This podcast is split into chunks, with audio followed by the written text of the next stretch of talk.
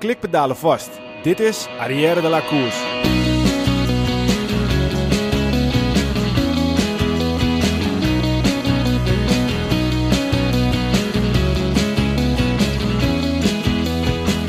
Het nieuwe nieuwe wielrennen. Het klinkt een beetje raar. Toch gaan we het er vandaag over hebben. Een wielerkalender die volledig om één koers is heen gebouwd. Is dat raar? Misschien zou dat niet zo moeten zijn. Maar de vraag is, waarom is dat zo? Draait het dan allemaal om één Frans bedrijf? Wij weten het ook niet. Maar we gaan vandaag op zoek naar antwoorden. Wat we wel weten is dat het wielrennen misschien wel op het punt staat om te veranderen. Op naar het nieuwe, nieuwe wielrennen wat ons betreft. Want als je doet wat je altijd deed, krijg je wat je altijd hebt gedaan.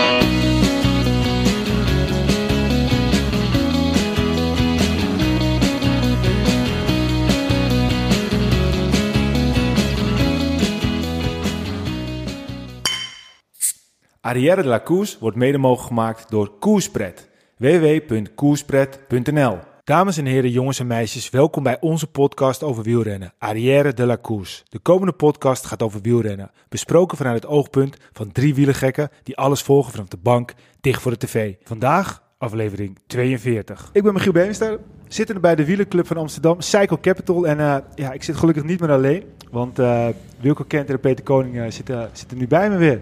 Zijn we weer. Het is goed om jullie weer te zien, jongens. Ja, dit is stukken beter zo. Hè? Ja, maar niet, niet te veel afstand, niet te dichtbij gelukkig, maar... Uh, ja, perfecte tafel zo, uh, dus dat ja, gaat uh, goed, ja, goed. Ja, dit is de tweede keer dat we hier nu zitten bij Cycle Capital. Ja. En dan is het ook een beetje ons clubje geworden, toch? Zo mag je het wel noemen, ja. Het werd wel een beetje tijd weer, hè? Ja. ja. ja dit is stukken beter. Wekenlang uh, via de telefoon gaat ook goed, maar dit is, dit is... Hier maken we een podcast voor. Lekker bij elkaar, lekker lullen over wielrennen.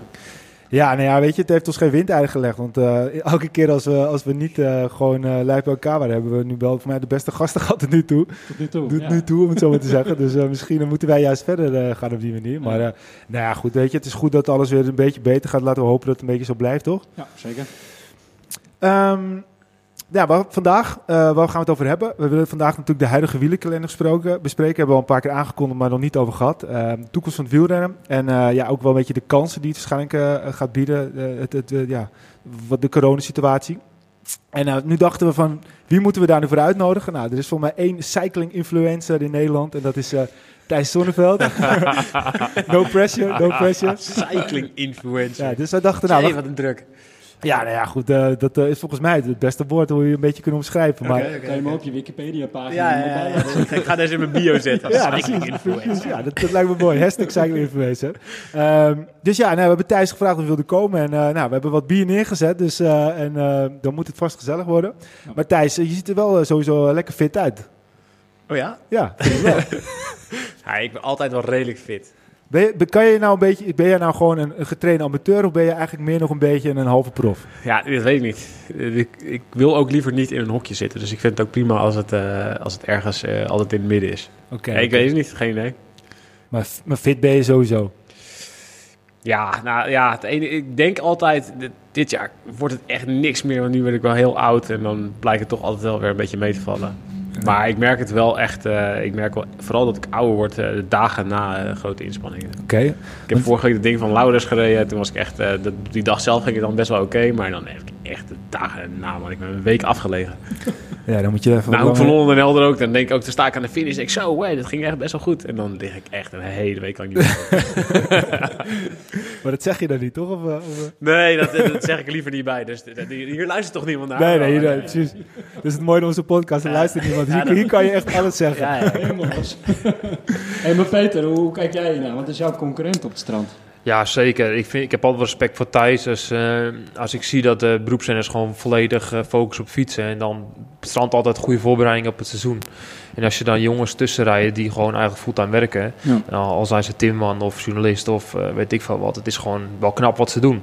En ja, Thijs die doet misschien wel meer dan verdienstelijk mee. Die rijdt gewoon bij de top 10 en soms nog wel ja, podium. Dus ja, dan, dan ben je zeker bij een van de favorieten altijd. Ja. ja.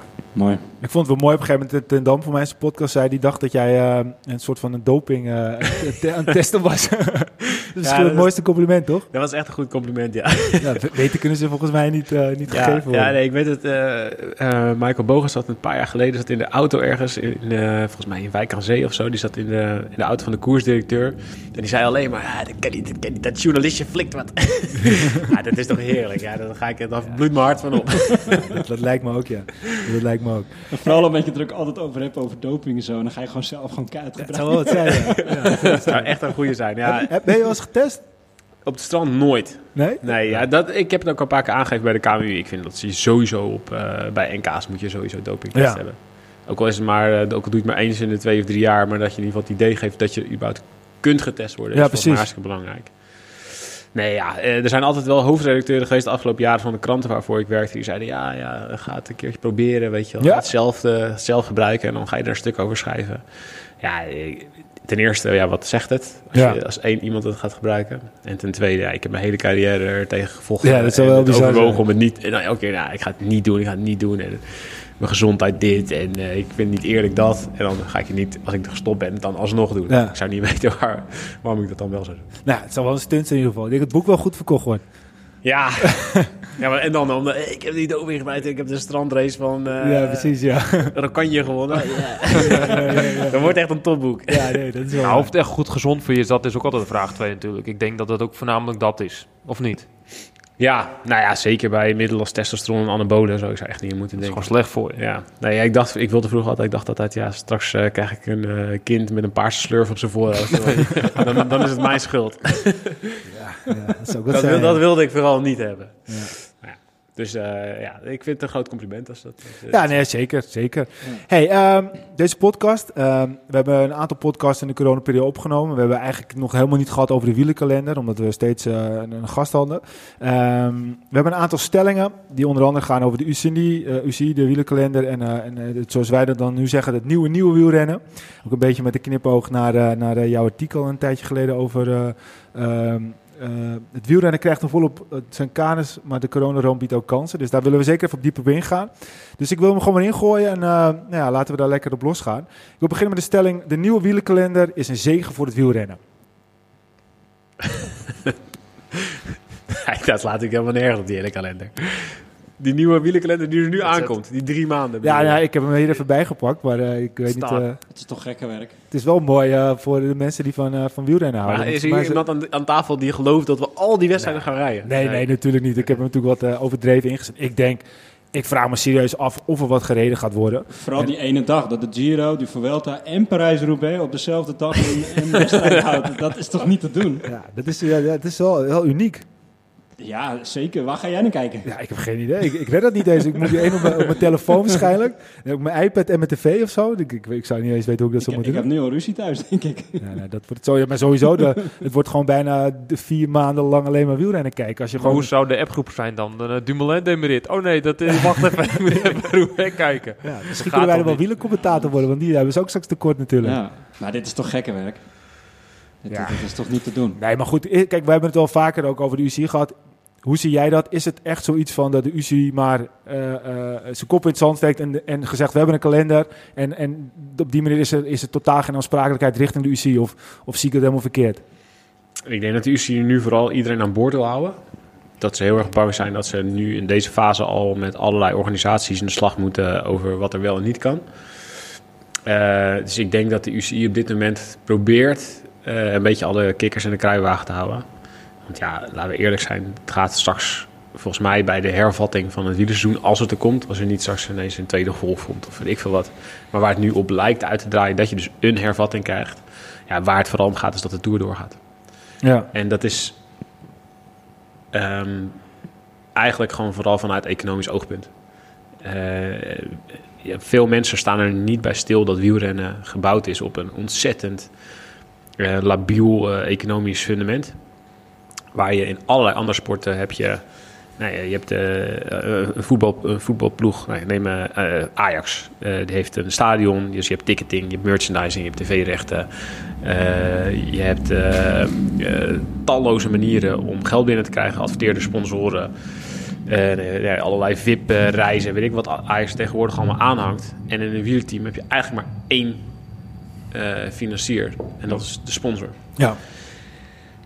dus als je geen koers rijdt, en dat is de enige reden waarom die sponsor erin zit, is puur wij willen ons geld terugzien. En voor de meeste sponsoren betekent dat simpelweg, wij willen dit team in de Tour zien. Ja. Want dat vertegenwoordigt, eh, nou ja, het ligt er een beetje aan welke onderzoek je daarvoor neemt of welke ploeg je daarvoor neemt. Maar de meeste ploegen is het wel tussen de 60 en 80 procent van, het, van de sponsorwaarde, van de, marktwaarde, van de merkwaarde, marktwaarde of merkwaarde, eh, zit in de Tour. Dus ja, als je de Tour niet door laat gaan, dan heeft het wielrennen gewoon een enorm probleem. En verdwijnt er heel veel geld uit het wielrennen, wat je dan de komende jaren heel erg gaat merken. Dus volgens mij waar al die ploegen op zitten, de ASE, ASE en de UCI en vooral de ASO, dat die Tour doorgaat. En alles wat daar buiten nog doorgaat, is volgens mij meegenomen. Ja. En nu Ja. heb je een heel mooi punt. Want kijk, de Tour is natuurlijk belangrijk, wat je nu aangeeft. Maar wat ik mezelf dan afvraag als ex-beroepszender... Wie maakt de content voor de Tour? Dat zijn de journalisten. Hoe gaat dat circus dan zich uitpakken bij de Tour? Want die moet uiteindelijk schrijven over wat er allemaal gebeurt. En dan weet je wel, je kan van de tv kijken. Maar wij weten allemaal net zo goed, als je daar bent... dan pas kan je echt het verhaal opschrijven van wat het is. En hoe moet dat verhaal dan worden verteld... wat die contentwaarde oplevert voor die teams? Hoe gaat dat eruit zien? Want dat is eigenlijk nog een grotere vraag... dan wel of niet de koers doorgaat. Ja, het is een hele goede vraag. Ja, wij hebben het hier dagelijks over eh, bij het Algemeen Dagblad. En ik denk bij alle, alle, allerlei andere kranten en media net zo goed, want dat weten we gewoon nog niet. Het schijnt dat er op 15 juni iets meer duidelijkheid komt. Maar ik kan het me heel moeilijk voorstellen dat de ASO eh, tegen alle ploegen zegt en allerlei maatregelen gaat nemen over quarantaine en testen en weet ik wat allemaal. En dan vervolgens een heel leger journalisten elke keer op die ploegen aflaat. Ja, want hoe zou jij dat dan denken? De, zie voor je zien, zou je dan extra mensen bij een team willen zien die je dan op kan bellen om dan het verhaal te halen? Of ja, hoe, denk, hoe denk jij dat dat het beste dan naar buiten kan gebracht worden voor de teams? Want dat is natuurlijk een heel belangrijk punt. De media hebben hier gewoon een heel Ja, groot aandeel in, in, in, de, in de wielersport. Ja, ik ben het helemaal met je eens. Maar ik denk wel dat er, zeker de ASO gaat er niet heel veel eh, aan denken. Nee. Die de- denkt gewoon waarschijnlijk aan, die hebben zelf media. Die- de- L'Equipe is van ASO. Dus die gaan waarschijnlijk heel goed zorgen voor eh, de mensen van L'Equipe en van France Télé. En dat is het dan een beetje. Dus ik denk dat je een soort... eh, Er wordt een soort van selectie gemaakt. ja, dat gaat er sowieso wel komen. Ja. er gaan Ja. weinig accreditaties worden uitgedeeld. De accreditaties die er komen zullen waarschijnlijk ook weer worden opgedeeld in verschillende eh, bevoegdheden. Dus die hebt- Landen.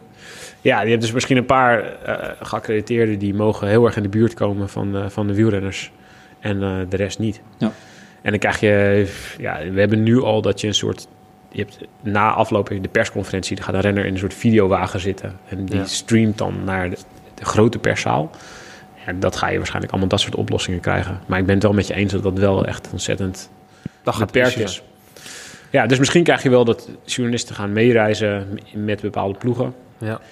Ja, ik, was, ik heb al, ja, al maanden geleden voorgesteld om een soort slaapbussen te maken. Om een soort eh, bubbel te maken waarmee je het hele circus kunt verplaatsen. In plaats van Ja. dat je hotel in, hotel uit moet.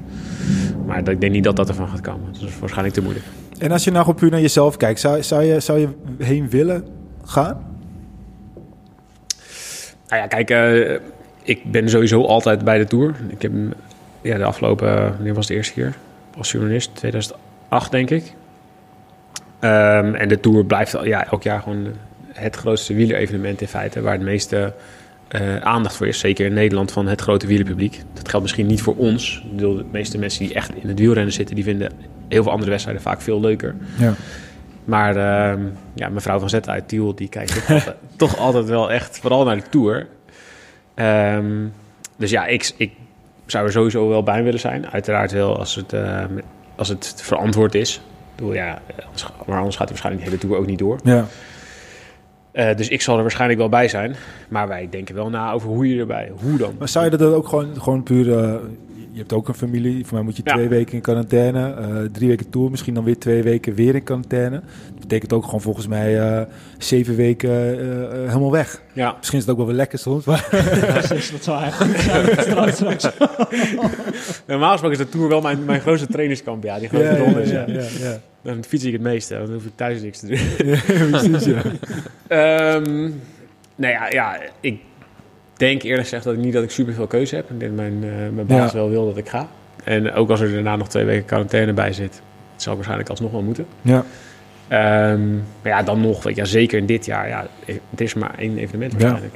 En normaal gesproken zou mijn zomer zou er, eh, zou ik eerst naar de Giro gaan, dan eh, naar de Tour Dan was ik volgens mij twee dagen Euro Disney en dan door naar de, naar de Spelen. Ja. Dus ik was sowieso al heel veel weg geweest. Ja. In een normaal jaar.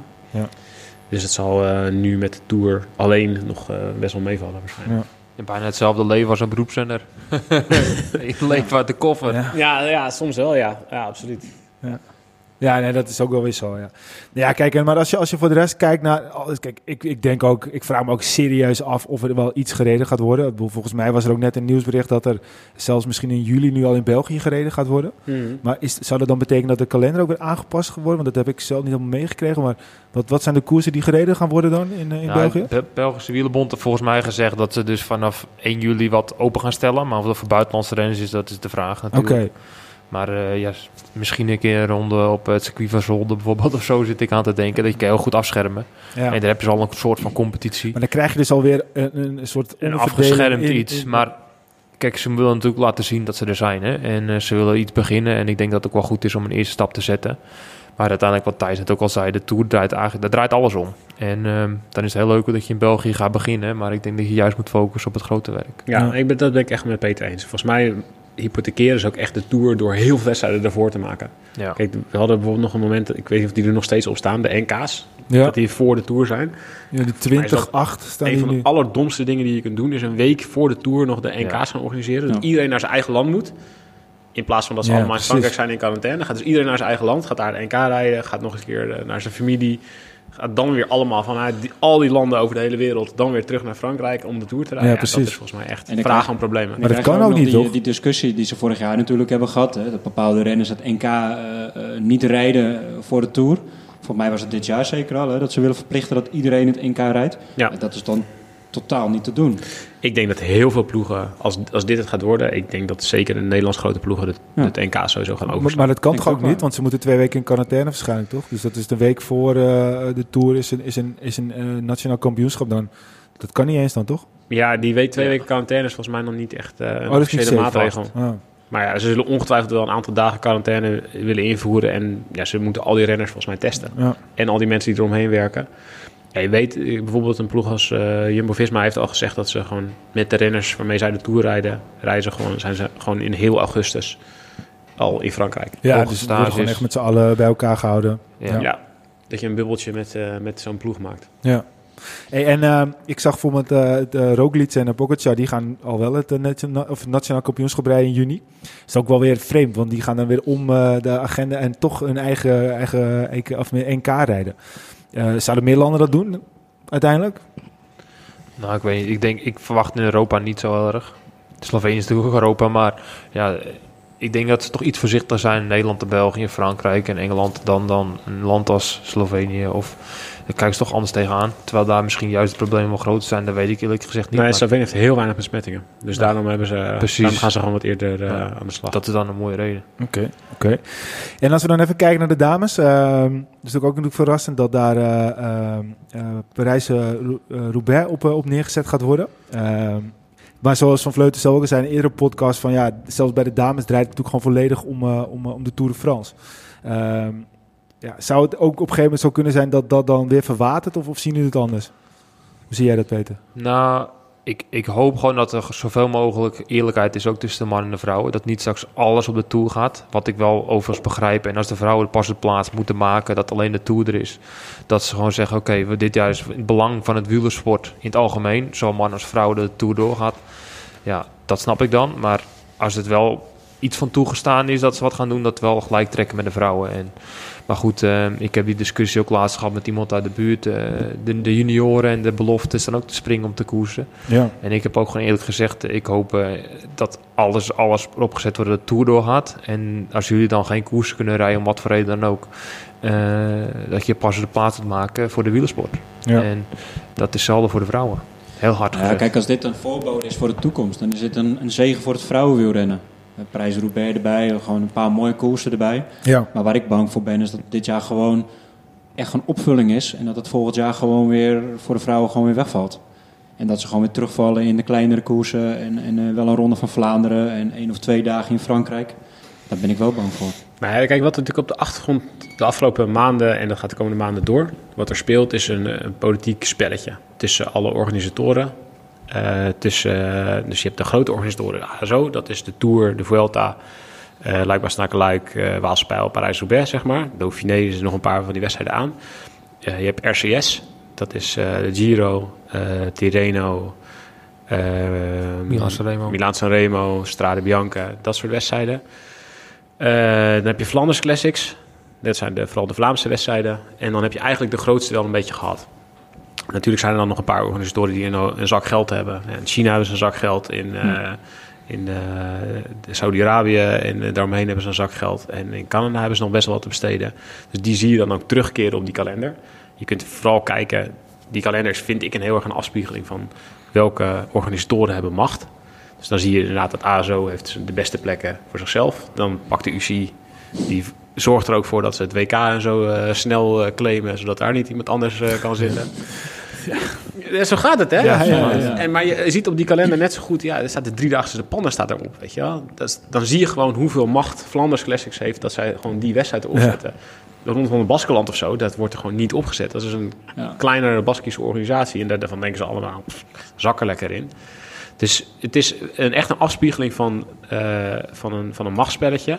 En daarin wordt meegenomen. Kijk, de ASO heeft jarenlang alles afgehouden wat vrouwenwielrennen betreft. Ze hebben gewoon altijd gedacht, weet je wel, eh, een tour voor vrouwen willen we niet, kan niet, hebben ze elke keer gezegd. Nou, dan kregen ze een soort criterium eh, op de Champs-Élysées. En één keer hebben we een bergetappe gezien. Waar Van Vleuten toen eh, won van Van der Breggen. Wat volgens Ja. mij Fenomenaal. fenomenaal was. Ja. Waarvan iedereen dacht, doe dit elk jaar. Ja. En waar ze van het volgende jaar gewoon van dachten, nee, hoeft doen we niet. meer, nee. Je hebt gezien dat de ASO heeft ge- gezegd bij de Waalse Pijl en Luik Bastenaken Luik... ja, we hoeven überhaupt geen live-uitzending meer. Ook zoiets. Laat maar zitten. Ja. Maar nu is er een probleem. Dus de ASO kan niet meer zomaar zeggen... wij blijven super arrogant en we, we zoeken het allemaal lekker uit. Dus ze hebben nu een beetje bondgenoten nodig. Ja. Ze hebben de UCI als belangrijkste bondgenoot nodig. Dus ze proberen nu een beetje... Ineens in coronatijd hebben ze de vrouwen nodig om iets meer sympathie te krijgen Ja. en gewoon andere wedstrijden binnen te halen. Dus nu zijn we in coronatijd en nu kan het ineens wel een tour voor vrouwen volgend Ja. jaar of het jaar erop. En gaat er ineens wel Parijs-Roubaix voor vrouwen door. Ja. Dus het is gewoon, ja, Ja. het is best wel cynisch. Het is gewoon een onderdeel van een machtsspelletje. Maar ja, als de uitkomst is dat vrouwen meer aandacht krijgen en meer koersen van de ASO, wat uiteindelijk gewoon de machtigste en de rijkste organisatie is in wielerland, dan is dat wel een, eh, ja, dat is wel een klein lichtpuntje dan hier. Ja. Ja, zeker. Dat zou dan ook wel een van de weinige lichtpuntjes zijn. Maar eh, dat is ook wel een beetje een mooi eh, bruggetje naar, eh, naar de volgende stelling. En die stelling is: eh, de UCI is de controle volledig kwijt. Hebben ze mooi mooi Ik- gehad. Ik wou net zeggen. ja, ik zeg precies hetzelfde. We hebben wel vaker natuurlijk gezegd dat UCI een beetje verrot is. En ehm, ik denk dat Thijs die, die mening ook deelt. En dat hij dat vaak genoeg ook wel in de media heeft laten weten. Ehm, ik hoop dat de UCI hier ook van leert. En ehm, hopen, dat is niet altijd goed natuurlijk. Maar ja, hoe moet ik het uitleggen? Ik denk dat de UCI gewoon nu het juiste moment... Nu juist op dit moment kan zeggen van... Oké, we gaan het anders doen. Ja, maar hoe kan het? Hoe kan het dat het de hoogste, op en we gaan juist helemaal geen grip heeft op, op zijn eigen sport? Dat is toch eigenlijk te zot voor woorden. Is het ook. Ja, Het is verzin maar eens een andere sport waarbij, het, waarbij, de, waarbij de internationale bond niet de machtigste Ja. partij is. Ja, Eh, Ja, ik moet heel lang, ik weet het eigenlijk nooit. Nou, ik denk dat we vorige keer met Mart hebben het over gehad hoe, hoe machtig de Tour is. Ja, dat ja, iedereen vakantie is gaat en iedereen associeert met vakantie. En dat daar gewoon heel veel inkomsten in de Tour de France gekomen. Maar En door dat- die ja. Tour, dat de ASO dat ooit heeft gehad, dat het continu de ASO zo machtig is geworden. Puur op het feit dat de Tour in de vakantie is. Dat iedereen dat associeert met vakantie. Daardoor langzamerhand erin gegroeid machtig is. Maar 80% blijkbaar van de mensen die wielrennen kijken, en misschien eh, iets minder 6%, die kennen blijkbaar voor het midden alleen de Tour. En, en blijkbaar doordat de Tour is misschien juist wel het wielrennen bij heel veel mensen. En daardoor krijg je dus gewoon dat de hoofdorganisatie UCI zo weinig grip heeft op zijn eigen sport. En daar zal ook heel veel bij mee hebben geholpen dat ze, dat ze zichzelf best wel vaak voor lul hebben gezet natuurlijk. en dat ze, dat ze fout na fout. En ook in deze situaties, ze, ze nemen niet het, eh, eh, eh, het initiatief. Nee, ze wachten, ze wachten, ze wachten. En uiteindelijk als iedereen zijn plasje heeft gedaan, dan komt de, komt de UCI nog een keer. Ze hebben volgens mij ook geen één koers afgelast. Ze hebben gewoon gewacht tot elke organisatie heeft gezegd van nee, wij gaan niet door, wij gaan niet door, wij gaan niet door. Ik dacht van oké, misschien is het een stukje aansprakelijkheid. Dat ze denken van oké, als wij nu zeggen eh, het gaat niet door, dan komt iedereen naar ons toe, moeten wij betalen. Nou ja, kijk, we hebben natuurlijk in Parijs-Nice gezien, dat was, dat was een Ja, totaal dus- idiote situatie. Ja, dat niet de helft normaal. van de ploegen wel meedeed, de andere helft niet. Dat in de hele wereld alles tot stilstand kwam. Behalve het wielrennen. En dat er tussen Parijs en Nice nog een, een half pelotonnetje renners rondreed. Ja, dat heeft gewoon weer te maken met die machtsverhoudingen. Dat is een koers van de ASO, Parijs-Nice. En UCI durft echt niet te zeggen tegen de ASO... gasten, dit kan niet wat jullie doen, eh, schrap die koers. En zeker niet met deze huidige voorzitter. Lapartien is ja, gewoon een, Marionet. een marionet. Dus twee handen op één buik met de ASO. Ja. Dus ja, nu zijn de UCI en ASO trekken in bijna alles gezamenlijk op. En je ziet ook dat dat continu leidt tot eh, eh, clashes met de ploegen. Ja. En ja, weet je, dus ik, dit is niet voor het... Het grote publiek haakt af bij dit soort onderwerpen. Omdat het... Iedereen is het dood en dood moe van. Iedereen is het zo zat met die oorlog tussen de UCI en de ASO en de ploegen. En die denkt allemaal, pff, ja, ik wil gewoon wielrennen op tv zien. Ja. Maar achter de schermen is dit continu het geval. Ja. Kijk, je hebt in een, eh, een, een, een verzameling van ploegen, nu eh, sinds een paar jaar, dat heet Velon. En die proberen, en ik zet mijn nadruk op het proberen, eh, een commerciële vuist eh, te maken, eh, een machtsvuist te maken tegen de ASO en de UCI. Dus dat zijn uit mijn hoofd 11 of 12 grote ploegen. Waar onder meer Jumbo en eh, Jumbo-Visma en, Sun- en Sunweb in zitten. Ehm, die proberen dus het wielrennen te veranderen, het financieringsmodel te veranderen. En proberen zich niet zomaar als speelbal van de ASO en de UCI te laten gebruiken. Wat in het verleden constant gebeurde. Weet je Ja. wel, dan gingen ze weer, ja, we gaan nu staken, we gaan niet naar de Tour. Iedereen wist dat het niet ging gebeuren. Precies. Dus nu proberen die andere. ploegen, nou, die hebben bijvoorbeeld die Hammer-series opgezet. Ja. Eh, je kunt eh, je afvragen, was dat, eh, is dat het beste concept? Ik vind het wel leuk, maar het slaat niet super aan nog. Maar ze proberen tenminste wel op een andere manier wielrennen te organiseren. Die Hammer-series zijn in talloze landen onder druk van de UCI van de kalender gehaald. Ze zijn eigenlijk weggepest. Nee, dat kan helemaal niet natuurlijk. Nee. Dus ja, de, de ploegen hebben dus, de Velon heeft een procedure aangespannen bij het Europese Hof. eh, Omdat het eh, eh, in feite een concurrentievervalsing is. Ja, Ja. Kan niet, de internationale bond kan niet eh, zeggen ja, die wel en die niet. Ja, we zetten er een mooie koers tegenover en Ja. je wordt vanzelf aan de kant geschoven. En Ja. dan gaat de UCI gaat, moet dan advocatenkosten betalen. Waar halen ze dat vandaan? Van een fund dat door de ploegen zelf is betaald. Dus de ploegen betalen nu voor de advocaten die tegen de ploegen... Nou, dit, maar- dit soort situaties, dat is insane. Dit is Maar, ga- maar ga dat maar eens uitleggen aan mensen die gewoon dat af en toe wielrennen kijken. Zoals wij. Wij maken een podcast over. Ik wil niet zeggen dat we experts zijn. Maar goed, ik heb wel het gevoel dat ik wel weet wat er een beetje speelt. Maar als ik het moet uitleggen, dan denken mensen van... Oké, wat, maar hè, hoe kan het allemaal? En het, het gaat maar door, het gaat maar door, Ja. het gaat maar door. En, dit, dit is één voorbeeld, maar zo zijn er wel tien van die gekke constructies en voorbeelden. En elke keer is, wordt het wel, lijkt het nog gekker te worden. Ja. Het is ja, maar echt- dit is wel wat je krijgt. Kijk, dat is gewoon wat je krijgt. ASO is een, gewoon een commerciële partij. Die willen gewoon zelf zoveel mogelijk geld verdienen. En zo met zo min mogelijk gezeik. Die zitten helemaal niet te wachten op eh, vrouwenwielrennen en schoner wielrennen en eh, beter wielrennen, veiliger. Die denken gewoon, wij willen gewoon aan het eind van het jaar willen gewoon zwarte cijfers zien. En zo, zo, ho- zo hoog mogelijk. Ja. Die hebben geen ene, die vinden er geen ene, die denken echt, joh, zak er lekker in. Ja. We hebben er geen ene Maar ze hebben ook de macht. mee te maken. En ze, Ze kunnen, kunnen doen. het ook, want ja, wie houdt ze tegen? Ja, Niet de. Heus, hè, om het een beetje positief te houden, heus, er verandert heus wat. Dat Venon is een hartstikke goed initiatief. Weet je, laat ze maar, laat die ploegen maar een beetje meer zeggenschap krijgen. En je ziet natuurlijk de laatste jaren ook wel dat bijvoorbeeld de Giro wel echt een stuk belangrijker is geworden.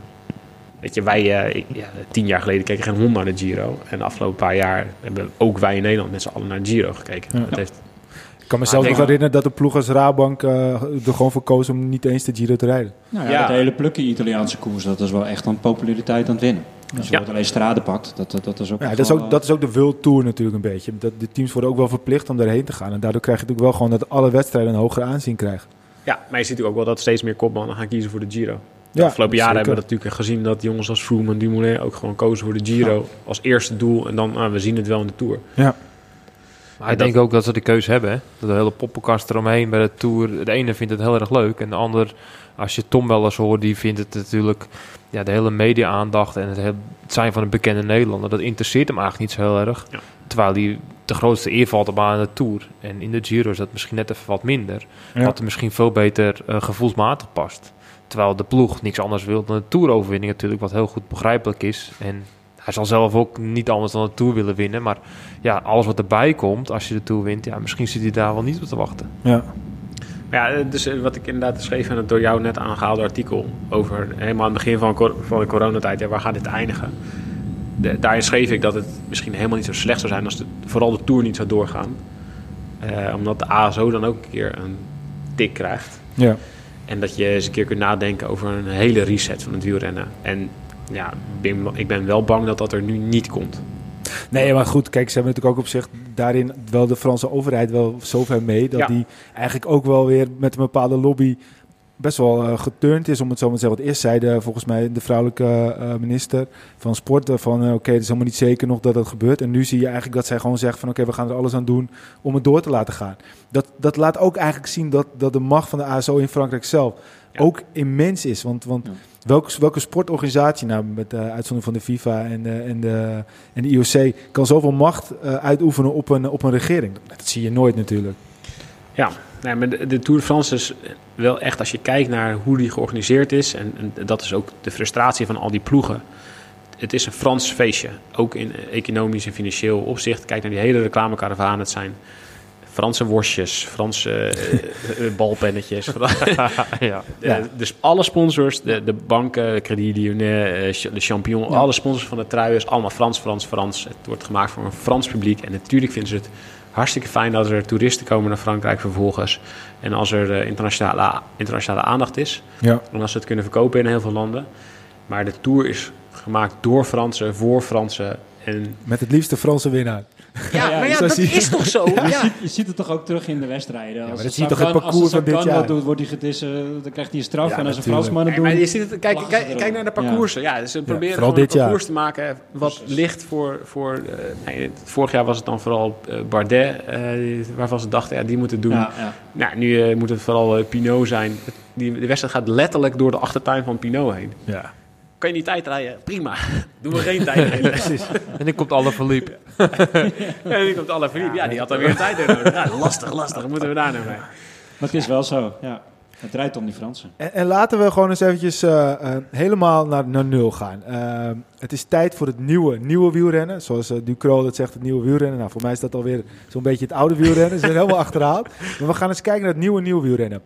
Hoe zou dat er dan uit moeten zien? Ik, ik wil een beetje eh, even aftrappen. Zoals bijvoorbeeld, ik, ik heb net eh The Last Dance gezien. eh, die documentaire van Michael Jordan. Ik vond het zo... Ja, geweldig. Zo geweldig en ook gewoon inspirerend.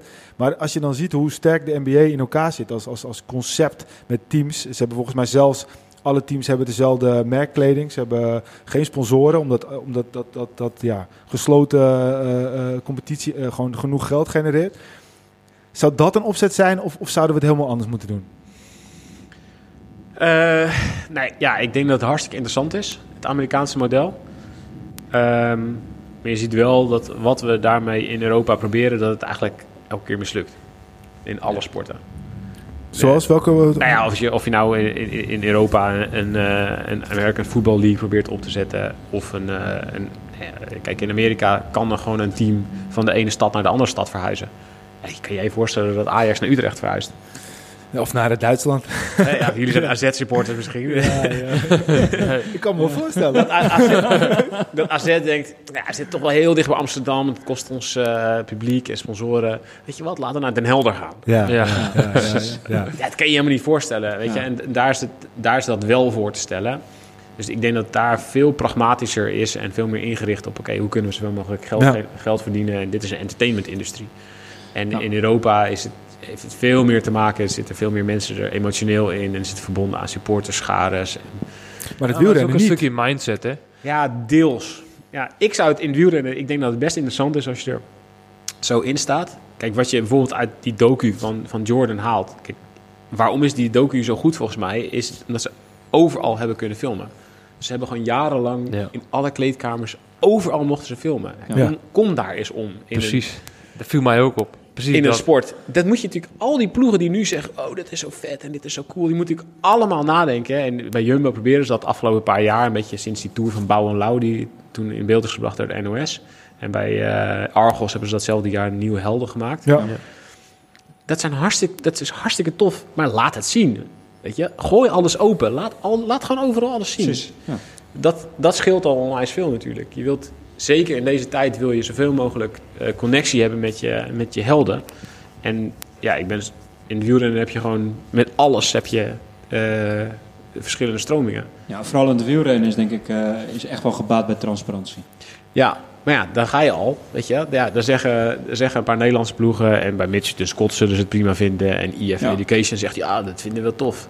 Maar ja, ga jij lekker bij Astana zeggen, we willen overal precies. Astana. Als Mobistar al over is. Nou, dat is waar. Maar ik vond dat leuk, Movistar. Ja, maar ja, je hoeft niet bij Movistar te gaan vragen... mogen bij Valverde op de kamer filmen op de Ja, maar- rustdag? Nee, dat hoef je niet te Dan is hij- Dan is hij- dan is hij druk met andere dingen. dat zou wel mooie beelden opleveren, denk ik. Ja, dus wat je nu wilt is dat... En dan krijg je net zoals die Kenianen, zeg maar. Zit hij? ja, wat je nu wilt is dat daar gewoon onafhankelijke journalisten... gewoon mogen doen wat ze willen. Ja. Dan krijg je dat soort, eh, dan krijg je dat soort beelden. Ja, goed, dat is volgens mij in het wielrennen... In alles zi- zijn ze het niet eens met elkaar. En Ja.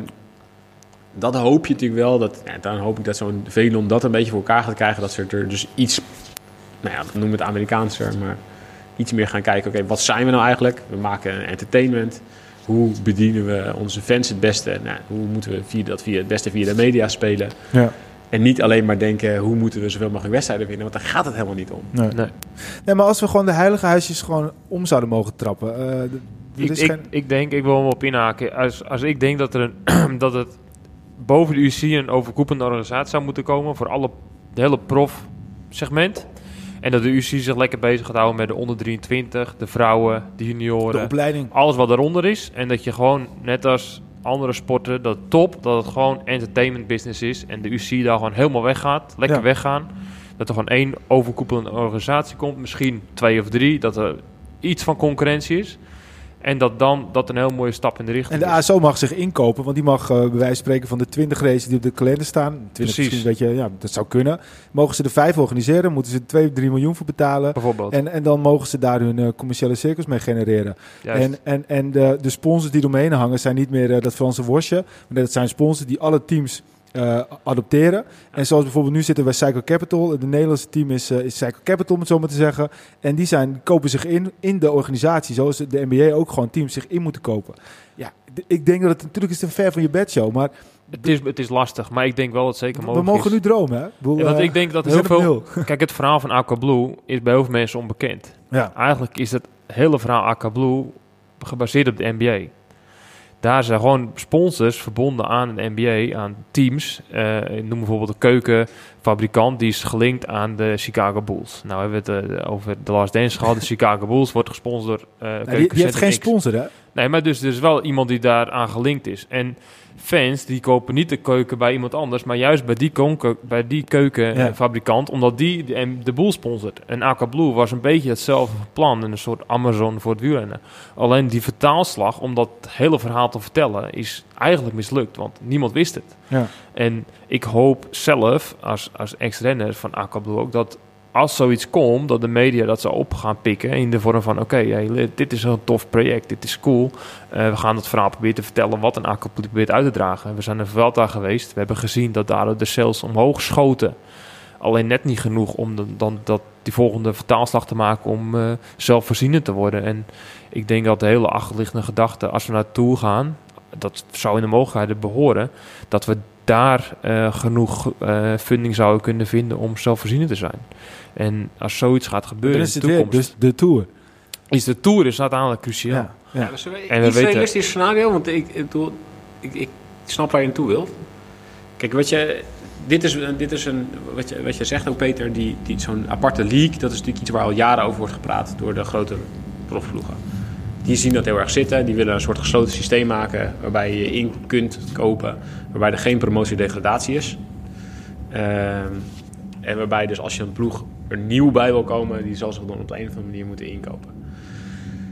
Dat gaat niet gebeuren zolang de ASO de grootste wedstrijd is.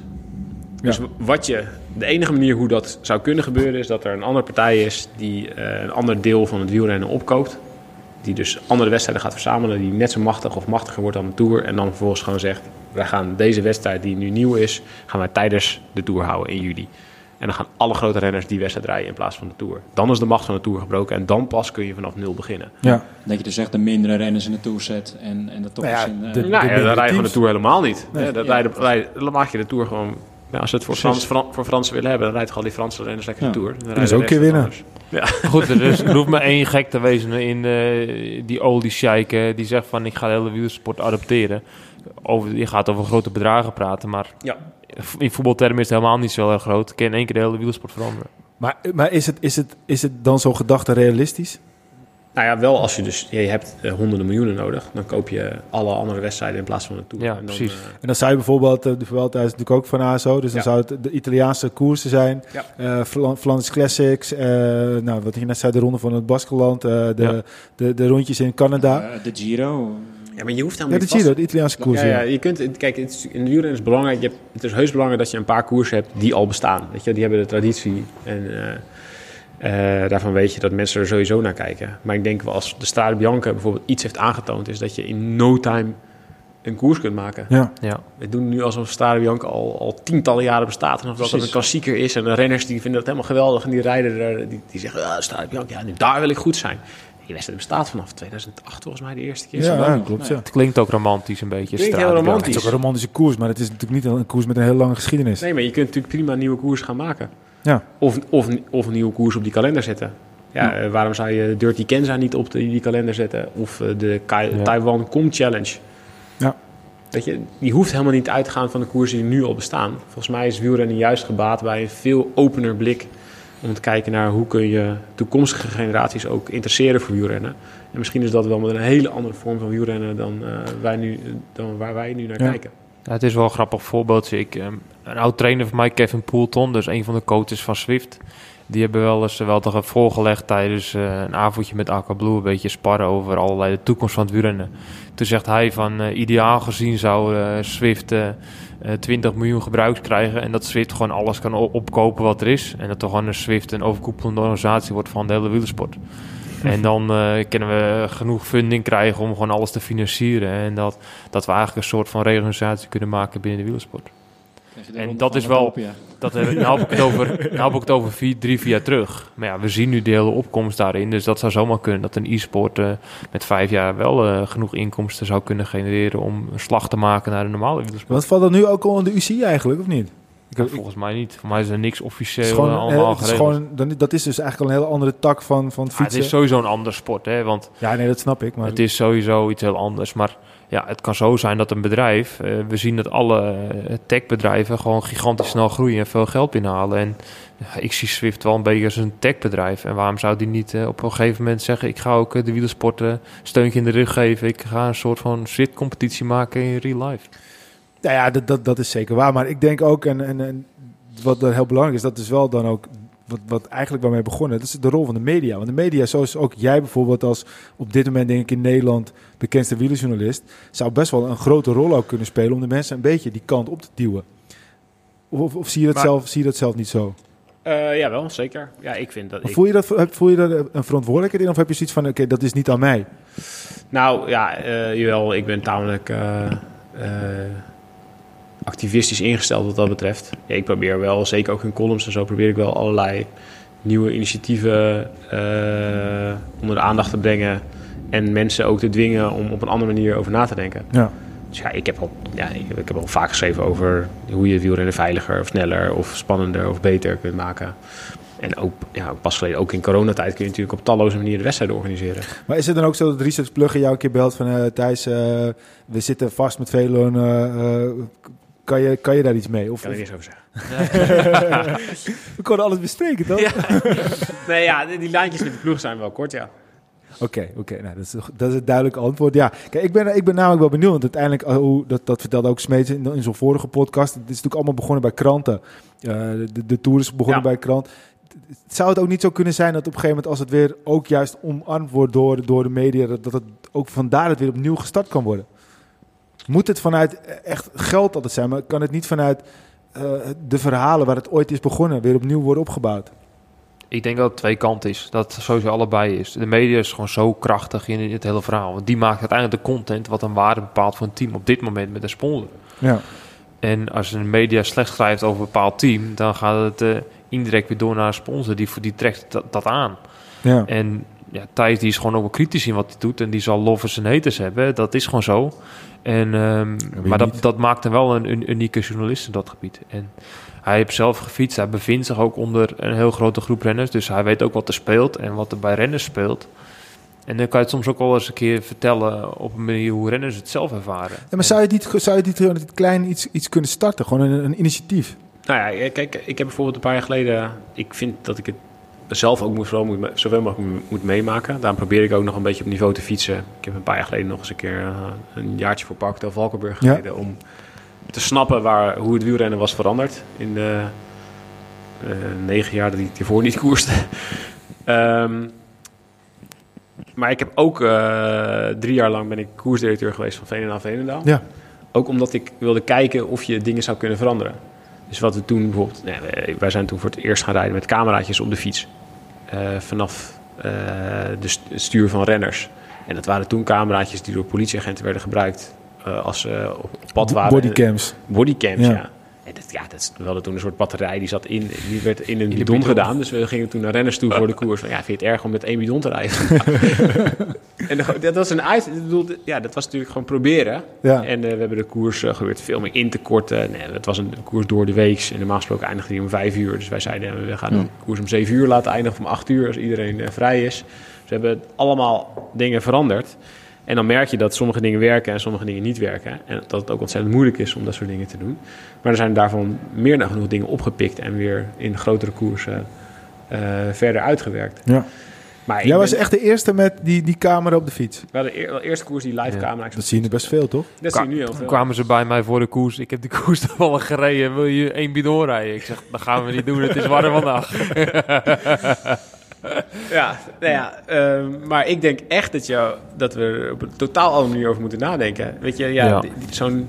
Ik heb eh, van, van het jaar ook zitten kijken naar beelden van de Taiwan Com Challenge. Weet, dat is dan gewoon één berg op. Dat Wordt door wel 100 Giant gehyped, toch? Of niet? Ja, Ja. dat is echt fantastisch. Ja. Als je daar een wedstrijd van kunt maken, hè? Ja, weet je, maar datzelfde geldt voor, ja, waarom... Ja, dat is ook niet altijd alles. Hoor. Want ik heb dat gedaan in, in de Tour of Japan. En dan moest de Mount Fuji op. Ja, die heb ik ook gereden. En er stond, stonden we gewoon, was gewoon een Formule 1 start naast elkaar. En dan moesten teams zeg maar naast elkaar opstarten. En dan mochten ze zeggen wie voorop mocht starten. En dan moest je hele team achter je op gaan lijnen. En dan je klim er achteraan. En dan start je onderin. En het is nog nou, zeg dat anderhalf, twee kilometer. Beetje vlak is. 1% omhoog, 2% omhoog. Peter, jij mag starten. Ik zeg, was goed. Ik zeg, hoe hard moet ik? Vol gas. Ik zeg, nou, dus ik ging op kop. nou, Thijs heeft wel eens in het wiel. Ik ging vol gas. Ik kreeg 550, 600 watt voor de eerste 2, 3 kilometer. Die klimmers zaten te gillen in mijn wiel. En dan kijk je om en dan komt er een treintje uit Iran. Brrr. en dan kom je een half uur later boven op die klim. Leven ze Dan, allemaal nog? Dan zeg je, nou, die jongen die leeft nog. Die andere is overleden. Ja, Die- dat wou ik zeggen. die, eh, die jongen die won, die was gewoon 74 kilo. En ik was eh, 78. Ik kom half uur later binnen met 5 watt per kilo. dus dat zegt genoeg. dus ja, dat was echt bizar. En, maar ik vond het wel, wel gevaarlijk ook. Want dan, dan probeer je ook renners eruit te trekken in die eerste bocht. En of dat echt alles is, dat weet ik ook niet. Ja, maar die Taiwan-wedstrijd is echt 100 kilometer. Dat is waar, dat is echt wel bizar. Maar Maar, maar, wel- maar, maar hoe krijg je dan dat... Kijk, zoals wij, wij, wij gaan voor de tv zitten en eh, dan is een wedstrijd in Taiwan. Hoe krijg je dan dat de mensen daar ook nog... Want er moeten ook mensen naar kijken natuurlijk uiteindelijk nog. Ja, Dat is wel belangrijk. Ja, maar goed, ja, ik denk dat Strade Bianca dat goed, dat goed laat zien dat het, helemaal, dat het echt wel mogelijk is. Nee, je hebt nu bijvoorbeeld zo'n Ja. nieuwe wedstrijd op de Van Toe. Dan ga je gewoon van drie kanten ervan toe op. Wie wil het nou niet zien? Hartstikke leuk. Dat is te Ja, is ook tof. Ja, Dat is, het is echt niet zo heel moeilijk om nieuwe wedstrijden te verzinnen. Nee. Maar het is vaak het tijdstip wanneer het uitgezonden wordt. Hè? Kijk, nogmaals, wat, wat, wat Smeets, wat we net ook zeiden. Kijk, in de zomermaanden, dat, dat zijn de maanden wanneer je wielrennen gaat kijken. Omdat iedereen tijd heeft. En, en, en als je de hele week aan het werk bent en je bent alleen op zaterdag vrij... ga je sowieso niet de hele dag wielrennen kijken. Ja, wij wel, maar een, een gemiddeld Normaal mensen niet. Die, nee, die niet. Nee. Dus hoe ga je ze bereiken? Ja, dat is wel moeilijk. Ja. Als, je, als je geen vakantie hebt en je moet het hebben van je weekend, dat je vrije tijd hebt. En misschien moet je denken in andere tijdstippen. Ja, ja, dat denk ik ook. Maar ja, kijk naar de vlakke... Ik heb al heel vaak dingen geschreven over de vlakke tour-etappes. Ja, ik denk dat je daar zoveel publiek mee verliest. Ja. En dan zit je gewoon eh, vier, vijf uur lang naar niks te kijken. Ja. Ja, Mart Smeets zei het ook wel mooi. Waar- waarom moeten we de hele dag kijken? Waarom niet alleen het laatste half uur? Ja, hij, Anderhalf uur, zei hij kijkt eh. zelf altijd met de laatste kwartier, zei hij. Dus eh, Ja. had hij alles gezien. Ja, ja, ja. Zou kunnen zeggen, dan maak ik gewoon een wedstrijd van een uur. Maar ja, aan de andere kant, als je de Giro ziet, de Giro Ja, maar dan krijg je andere al Spectaculair. Ja, maar misschien, misschien moet je gewoon de ene dag een wedstrijd van een uur hebben en de volgende dag een wedstrijd van zeven uur. Dat, dat- dat- volgens mij doen we nu gewoon altijd hetzelfde, omdat we gewend zijn om het altijd Ja, zo te doen. dat wie, zegt waar. dat, wie zegt dat dat moet? Ja. Maar ja, zolang, eh, kijk, zolang de UCI op deze manier in elkaar zit en de ASO eh, de machtigste partij is, dan ga je gewoon zo weinig veranderingen krijgen. En als Ja. het al gebeurt, een verandering, dan duurt het zo lang. Ja. Ja. En, en als je dan een verandering van het team ziet, kijk, eh, we hebben in Nederland dan de twee, twee initiatieven zoals Cycle Capital en, eh en een Beat, eh, Beat Cycling. Ehm, zou dat dan een, een, een mooie optie zijn, om, omdat dan die sponsors minder belangrijk zijn? Dus, dus teams met leden die, die, die van onderuit een soort- van community opbouwen? Ja, ik vind dat super interessante initiatieven. Juist omdat die in feite uit een ander vaatje tappen dan alleen maar een, een sponsor aanhangen. Ik denk dat de komende jaren de grootste klappen eh, gaan vallen, ook na die, na die coronacrisis, bij de, bij de continentale teams. Dus bij de opleidingsteams, misschien ook wel bij vrouwenteams. Ik denk, we focussen natuurlijk nu vooral heel erg op de top elke keer van het wielrennen. En in Nederland zijn we ook heel erg met de top bezig. We investeren daar veel in. We, vragen, we halen veel eh, topkoersen hier naartoe. Maar daaronder wordt ontzettend weinig geïnvesteerd. Dus als je nu kijkt naar waar leven continentale teams van, dat is echt alleen maar van de suikeroom vaak. Ja. En dan is het gewoon één, één sponsor die het leuk vindt om daar voor jarenlang geld in te stoppen. En als die sponsor op een gegeven moment of er geen zin meer in heeft of eh, een economische tik krijgt, ja, dan is het gewoon klaar. Dus ik vind het voor het sowieso voor, het, eh, voor de lange termijn van het Nederlandse wielrennen ontzettend belangrijk dat er clubs komen en ploegen komen die op een andere manier nadenken dan alleen maar het te hangen aan een sponsor. Ehm, dus ik ben daarom vind ik Piet en Psycho Capital ontzettend belangrijk dat je in ieder geval weet dat we ook voor de komende jaren vooruit, vooruit kunnen als dit soort projecten lukken. Ehm, of dat eh, op het allerhoogste niveau gaat werken, ik hoop het wel. Maar dat heeft denk ik wel een enorm lange aanloop nodig. Want het is een totaal ander model dan we in het wielrennen gewend zijn. Ehm, in andere takken van sport gebeurt het natuurlijk continu. Ajax heeft ook gewoon een, Ja. hele, een hele club achter staan, een hele opleiding. Ja. Dus het is ook heel logisch dat je daar een groter, eh, grotere achterban bij hebt, zeg maar, of een grotere onderkant van de piramide. En in feite, als je nu gaat kijken naar wat doet Jumbo-Visma en Sunweb in mindere mate, die proberen aan hun topploeg allerlei andere initiatieven nu te hangen. Een opleidingsploeg er- eronder, nog een opleidingstraject eronder. Ja. Om er maar voor te zorgen dat de onderkant in ieder geval ook, eh, dat er mensen blijven fietsen en dat de vijver vergroot wordt. Want ja, ik denk, ik ben daar zeker in Nederland ook niet zo super positief over. Dus ik denk, als je überhaupt wielrennen, als je wilt overleven, eh, dat wielrennen een belangrijke sport blijft en dat we daarin als, als land of als, als club of als ploeg, als je daar een beetje een rol in wil spelen, moet je ook daarmee bezig zijn. Dan kun je niet alleen maar bezig zijn met welke wedstrijd je volgend jaar wint. Nou ja, volgens mij is Jumbo ook wel een klein beetje bezig om het voetbal ook een klein beetje te kopiëren. Neem de shirtjes met de rugnummers. Hebben ze het ook continu over eh, de voetbalclubs. Eh, wij kopen ook een shirtje met een eh, naampje achterop. Ik neem nog een biertje, jongens. Mag dat? Natuurlijk. Ja, natuurlijk. Alweer allemaal. Dat, dat proberen ze in het, in het wiel bij Jumbo ook te realiseren. Eh, groene wegen inzetten voor clinics. Daar kunnen ze ook weer geld uithalen. Ja. Dus ze zijn toch wel bezig om andere wegen te bewandelen Ja, maar- om, ja. om geld binnen te halen. Maar het is ook wel tof om over na te denken. Stel dat je op een gegeven moment eh, een, een aantal clubs hebt. En het, wat ik sowieso, dat zal ik nog even als laatste puntje ook wil, wil eventjes, nou, ik kom meteen even aan, naar dat, het, het transfersysteem tussen, tussen, tussen renners. Ik bedoel, je hebt als ploeg eigenlijk, je hebt dan eigenlijk al een sponsor waar je afhankelijk van bent. Nou, nu heb je dan zo'n geval met Bardet. Bardet wordt gelinkt door Sunweb. Ik weet niet of het klopt. Maar, maar hoe, hoe, hoe goed zou het zijn als op een gegeven moment zo'n Bardet een bepaalde waarde vertegenwoordigt met een ander rijke team zoals een Ineos daar geld voor neer kan leggen, zodat daar ook inkomsten uit gegenereerd kan worden. Eh, dan kan je dus ook eh, eh, echt een renner opleiden. Stel, we hebben nu Cycle Capital, die heeft dus junioren, die heeft nieuwelingen. Ik weet niet precies hoe het bij, de, bij, de, bij het wielrennen allemaal werkt. Maar stel, als we het even de voetbal, je, je hebt de, vroeger de, de, de, de, de D'tjes, de, de, de C'tjes, de B'tjes enzovoort. En die is helemaal opgeleid en die komt op een gegeven moment bij eh, het eerste dan. En dat is dan het team wat de, de Tour de France rijdt. En als hij dan uiteindelijk zo goed is en hij wordt gekocht door Ineos, is dat natuurlijk ook weer een hele nieuwe manier om geld te genereren. En, en, en, maar eigenlijk, dat, in het wielrennen is dat totaal niet aan de orde. Nee, maar dat is omdat ploegen geen club zijn. Precies. De, Ja. een, een ploeg... Ja, Ehm, Er is geen fundament. Maar ze kunnen wel contracten afkopen, toch? Maar er wordt er niet echt een Ja, maar stel je, neergelegd. stel je nou voor, hè, er wordt de renner opgeleid bij een continental ploeg in Nederland. Eh, die renner die, eh, wordt zo goed dat het een Sagan wordt en die verdient eh 6 miljoen per jaar. En dan gaat nog steeds een percentage aan die Continental team.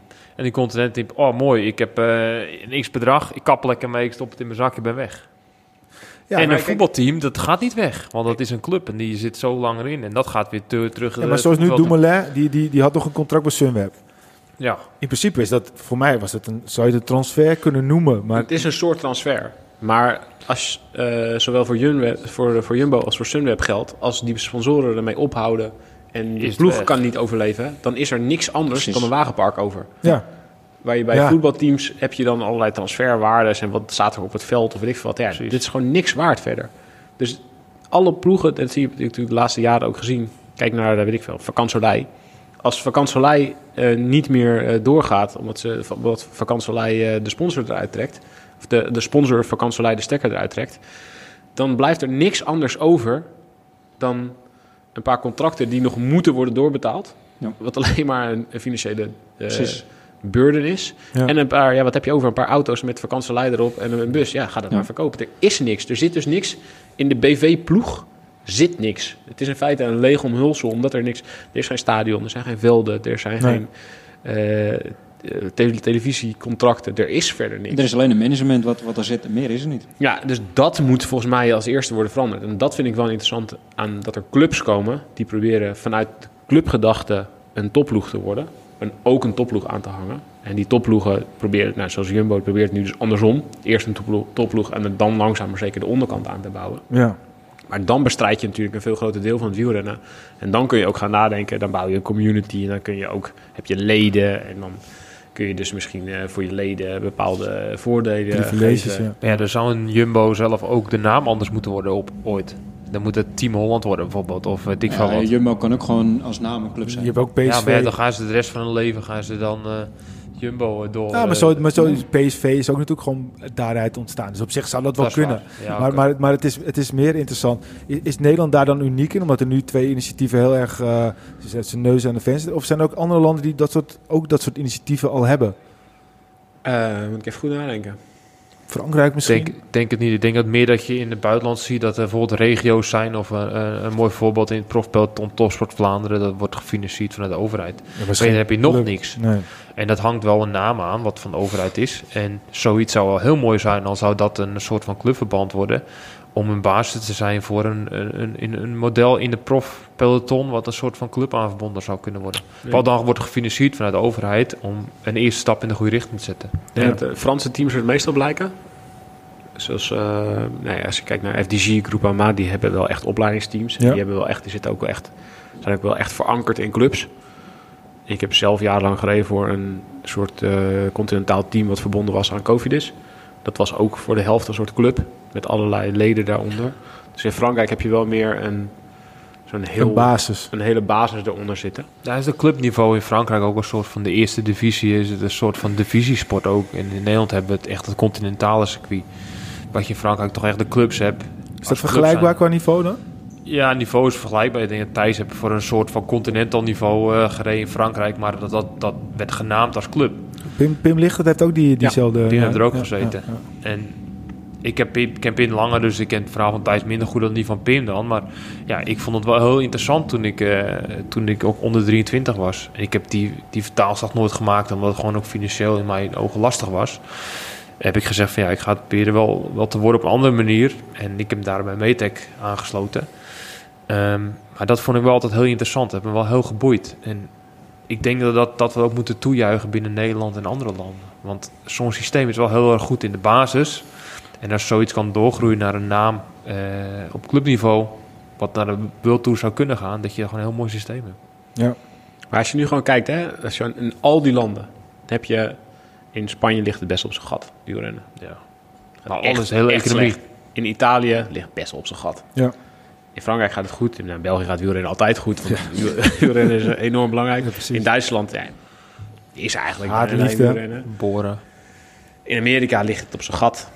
Eh, in Zuid-Amerika eh, zie je dat er wel veel wielerkoersen en heel veel opkomende coureurs zijn, maar ook een giga dopingprobleem. Want Ja. iedereen ziet dat dat nou ja, de snelste weg is naar, eh, eh, vanuit, de arm, vanuit, om vanuit je armoede een, een beetje een rijker leven te hebben. Ja, succes te hebben. Dus het gaat, als je kijkt naar hoe wielrennen is opgebouwd in al die landen, gaat het echt niet zo goed. En dat zou de UCI, volgens mij zou dat het aller, allerbelangrijkste moeten zijn. Hoe krijgen we zoveel Ja. mogelijk mensen op de fiets en hoe krijgen we ze veilig op de fiets? En hoe krijgen we overal een, een beetje een systeem opgebouwd in al die landen?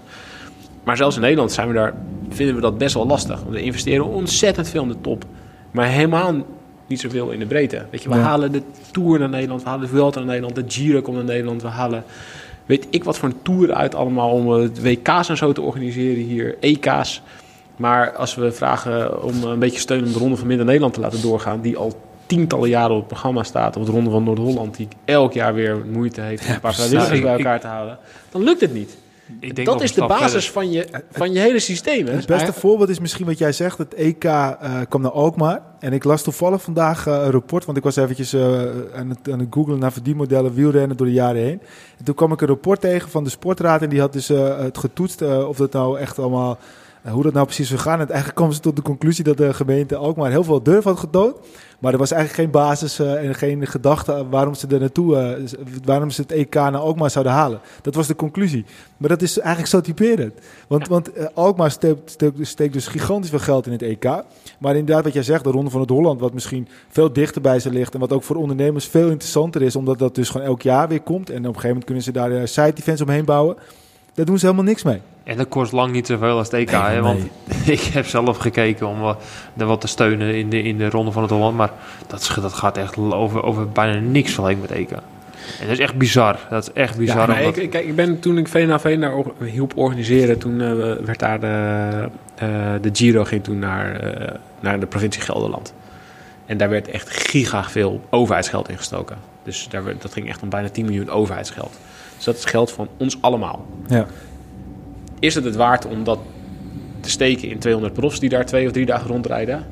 Ik vind dat het alleen maar waard is als je daarvoor jarenlang iets aan hebt. Als je dus een hele Ja. scholencompetitie er omheen opzet, waardoor allerlei kinderen in, aanmerk, in, in aanraking komen met, met fietsen en met wielrennen. Eigenlijk En zeg jij allerlei van- dat soort dingen zijn allemaal niet gebeurd. Ja, maar eigenlijk zeg jij van wat, wat bijvoorbeeld Johan Cruijff is eigenlijk een heel mooi voorbeeld. Die heeft Foundos- Foundation opgestart en die probeert eigenlijk nog steeds, nu die er niet meer is, door heel de wereld overal veldjes neer te leggen om iedereen aan het voetballen te krijgen, om het land enthousiast te maken, om te gaan voetballen, om het met elkaar te doen.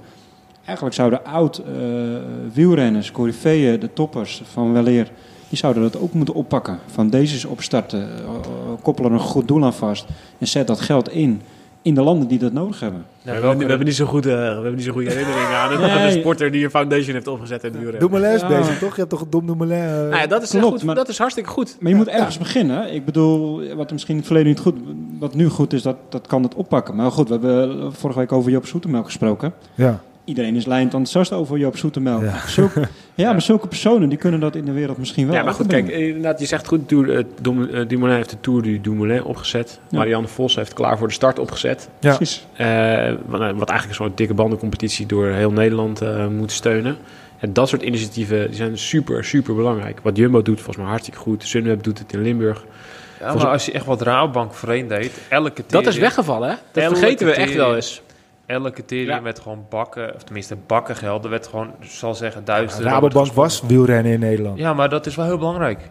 Ik, werd ook, ik ben daar gaan fietsen, omdat namelijk zeggen, eh, een moet eens ronde- even navragen hoeveel gasten Ja. van jouw leeftijd daardoor zijn gaan Kijk, fietsen. alle criterium, hè, mijn vader die heeft vroeger gefietst, die zegt in elk dorp bij ons in de regio was een criterium. Er is nu bijna niks meer. Er zijn er misschien drie die alle drie om gaan vallen. En al zou je 500.000 euro per jaar beschikbaar stellen voor 500 criteriums op jaarbasis in Nederland, al zou het 1000 euro per criterium zijn, moet je kijken hoeveel jeugd er gaat fietsen. Alleen maar omdat ze in het dorp eh, mensen op een wielen zien. Maar, maar dat is ook precies het probleem wat jij nu zegt. Kijk, voor mij was het Apeldoorn die Giro toen. Eh, Ja. en, en, en, en Apeldoorn Mm, kijkt helemaal niet naar eh, die Giro als manier om de jeugd te laten fietsen. Ze kijken daarheen omdat ze dus eh, Italianen en Spanjaarden, die willen ze naar Ik heb echt wel Apeldoorn. goed van, ik moet eigenlijk eh, dit verhaal vertellen van Apeldoorn. Sorry. Nee, vertel maar. De proloog was inderdaad in Apeldoorn. En ehm ehm, Dumoulin had, eh, was favoriet voor die proloog. Dit was 2016 uit mijn hoofd. Ja, ja. Dumoulin was favoriet voor die proloog. En die eh, reed er, de, tijd, de tijdrit die was niet super goed. Hij was volgens mij net iets sneller dan ene Roglic. En die kennen, we- die kennen we toen allemaal nog niet. Die is er ook niet. Die om de hoek kwam kijken, zeg maar. Die won later die Giro wel de lange tijdrit trouwens. Maar goed, toen was Dumoulin, dus Dumoulin al met eh zitvlakproblemen uit, uit die eh, Giro verdwenen. Maar ehm, ik, moest toen, eh, ik ging toen een stuk schrijven en ik wilde toen Dumoulin volgen. En als een van de allerlaatste moest... was of Hepburn of Durbridge. Die twee hou ik nooit, haal ik nooit, hou ik nooit uit elkaar. Die moest nog vertrekken. En die zat eh, halverwege ergens vlak bij de tijd van Dumoulin. Dat was echt nog heel spannend. Dus Dumoulin die zat op zijn fiets achter het podium. Waar nou een heel beperkt aantal mensen maar mogen komen. Eh, dus ik stond daar en ik was Dumoulin aan het volgen over hoe zenuwachtig hij was. eh, om ja, of hij wel of niet die proloog ging winnen. Dus hij was aan het uitdraaien en ze zat op, op zijn home trainer. Dus hij was naar een tv'tje aan het kijken... terwijl Hepburn de laatste honderden meters aan het afleggen was. En er stond de hele tijd een man, er stond weet je, half voor mij naast Dumoulin. En dat was een beetje een dikkige man in een, eh, in een pak. En ja, ik vond die man onwijs vervelend. Hij stond super dicht bij Dumoulin, dus ik kon het niet goed zien. Niemand kon het goed zien die om mij heen stond.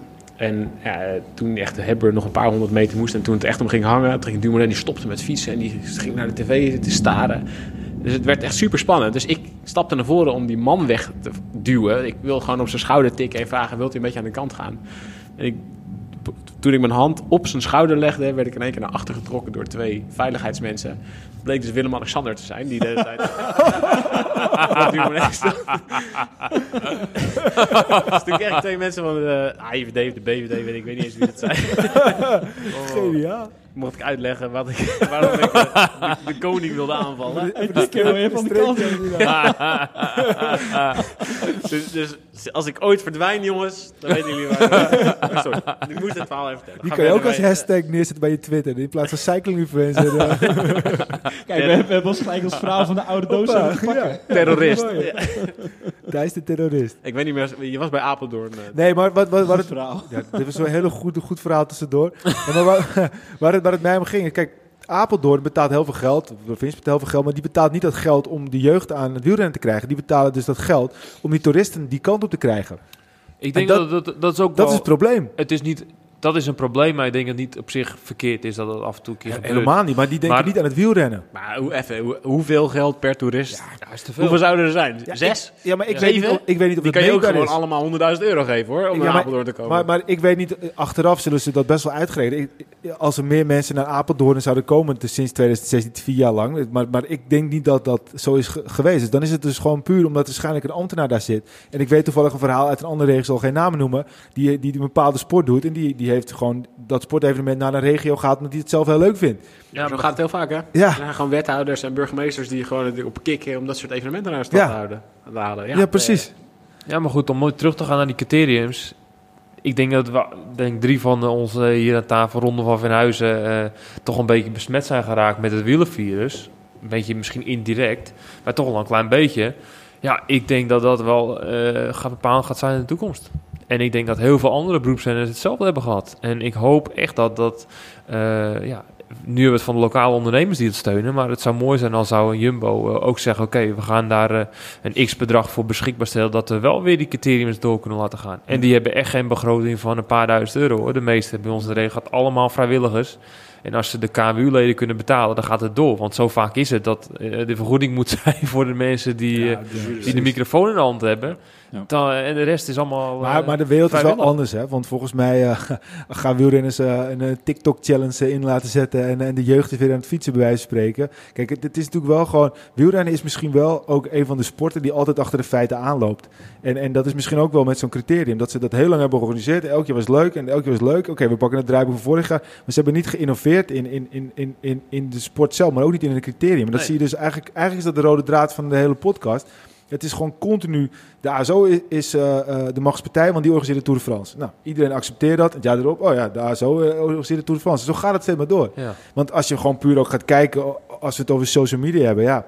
Ik volg best wel veel, veel mensen als het gaat om wielrennen, maar het is nog niet heel, heel... Je hebt nu bijvoorbeeld een Bas Tietema, die hebben wij een keer ook in de podcast gehad hier. Nou, hij doet leuke dingen, maar niet iets heel speciaals. Maar hij wordt, overal wordt hij opgepakt, omdat hij challenges bedenkt, dit soort doet. dingen, een beetje gek doet. Ik vind dat toch wel een beetje frappant. Waarom, waarom wordt dat nu juist dan opgepakt? Omdat, omdat hij anders doet. En heel veel mensen in de wielerwereld doen elke keer hetzelfde. Maar denk je niet dat er dan renners echt zijn, dus kinderen die dan iemand, als ik zelf terug ga denken aan wat vond ik interessant, misschien heb ik wel een keer eerder gezegd in de podcast, toen ik eh, een klein mannetje was en er was de KNVB-dagen waren bij de Valken, Ja. en dan kwam er iemand in de trainspak van het Nederlands elftal, het was waarschijnlijk gewoon een, een begeleider, maar ik vond dat wel iemand die dat, daar keek ik wel tegen op. Ik was hartstikke jong. Ik vond dat, ik weet er nog steeds, daar stond iemand van het Nederlands Dat is elftal. eigenlijk je was, buurman, was was gewoon het. niemand. Maar ja, dat vond ik wel indrukwekkend. En als jij een paar profs door je, door, door je stad heen ziet rijden, ook al zijn het amateurs, is, maakt het toch wel een stukje indruk. ja, maar dat is ook zo. en dat Alleen- is belangrijk, denk ik. Ja. Dat het gewoon wel, dat, dat stukje... We hebben zelf nog een keer gespart over een keer... hoe kunnen we een criterium met een leuke manier met muziekje op een hoek, eh, ja, hoek van een parcours neerzetten. En dat eh, gaan we nog steeds doen. iedereen in een leuk shirt hangen, weet je wel. Ja. Dat is nog steeds een goed idee. het is gewoon een goed idee. En er valt gewoon wat uit te halen. En gewoon plezier terug te brengen aan het volk. Ja, maar dat ben ik met je eens. Maar ik denk dat, dat, dat, dat wielrennen wel moet blijven innoveren. En juist een keertje moet proberen voorop te lopen. Niet altijd erachteraan. En dat is denk ik het grote verschil tussen... tussen en daarom vind ik ook wel mooi misschien zoals BMX. Als je die ziet, eh, dat hangt ook onder de UC. Nou, als je ziet hoe dat eh, in één keer ontwikkelt en hoe dat gaat. Omdat dat gewoon anders is. En omdat dat... Ja, Dus daar hoop ik, wat ik net eerder zei, dat de UC zich gaat focussen op dat hele verhaal. Ja. Dat gewoon Nee, hele het gaat niet bij de UC vandaan komen. Nee, maar dat die een soort van basis of verantwoordelijkheidsrol... Maar dat gaat, wat, wat Thijs zei, dat gaat niet gebeuren. Ik hoop het, dat dat zou gaan gebeuren, maar dat gaat... Dat, dat, het is heel moeilijk. En de KNWU is het... Ben ik ook wel niet mee eens. En ik hoop dat die ook daar weer een handschoen op gaat pakken. En dat dat wel gaat focussen, dat die criteriums gaan blijven Ja. bestaan. Ik heb nog wel een goed idee. En dat waardoor heel veel mensen gaan wielrennen. Ik denk dat we een berg moeten neer gaan zetten in, eh, in Nederland. en we noemen hem de berg die er nooit komt. Wat Ja. zou jij ervan vinden, Thijs? Dat zou ik echt een top idee vinden. Ja? Waarom is het eigenlijk gestopt destijds? Nou ja, waarom is het überhaupt begonnen? Ja, omdat we een berg willen. Ja, ja, nee, ja, dit was gewoon een geintje. Dit, dit was, het was een geintje in een column, inderdaad. In, eh, Maar zijn ik heb pas nog het hele verhaal moeten vertellen aan een Engelse journalist. In 2013 was het volgens mij. Ja, volgens mij wel. Het was een, echt een hele slechte Nederlandse tour hadden we gehad. Eh, het alleen maar eh, die valpartij naar Metz, weet je, waar, de, waar, waar Oh, ja. alle Nederlanders bij lagen. Waar Wout Poels bijna dus zichzelf eh, Oh, die, doodviel. Ja. Ehm, dus ja, de Nederlanders maakten helemaal niks in de berg. Volgens mij werd Rob Ruig de beste Nederlander. Ja, tja. Oeh, nou, dat zegt genoeg. Top 30. Ja, we kunnen, dat kunnen we ons helemaal niet meer voorstellen, weet je wel. Ja, als we nu geen drie Nederlanders bij de eerste tien rijden, dan vinden we het een slechte tour. Ja. Ehm, maar toen gingen we, toen reed ik terug, eh, toen waren we ergens in Zeeland. En toen zei ik, ja, het is ook logisch, weet je wel. Het is zo vlak als ik weet niet hoe hier, we moeten gewoon een berg hebben. Dus had ik, gewoon, ik had echt geen enkele inspiratie. En ik had het in de column opgeschreven, het sloeg helemaal nergens. Het was echt een waardeloze column. Maar ja, voordat ik het wist, had mijn hele mailbox vol met mensen die dachten, ja, dit kan echt.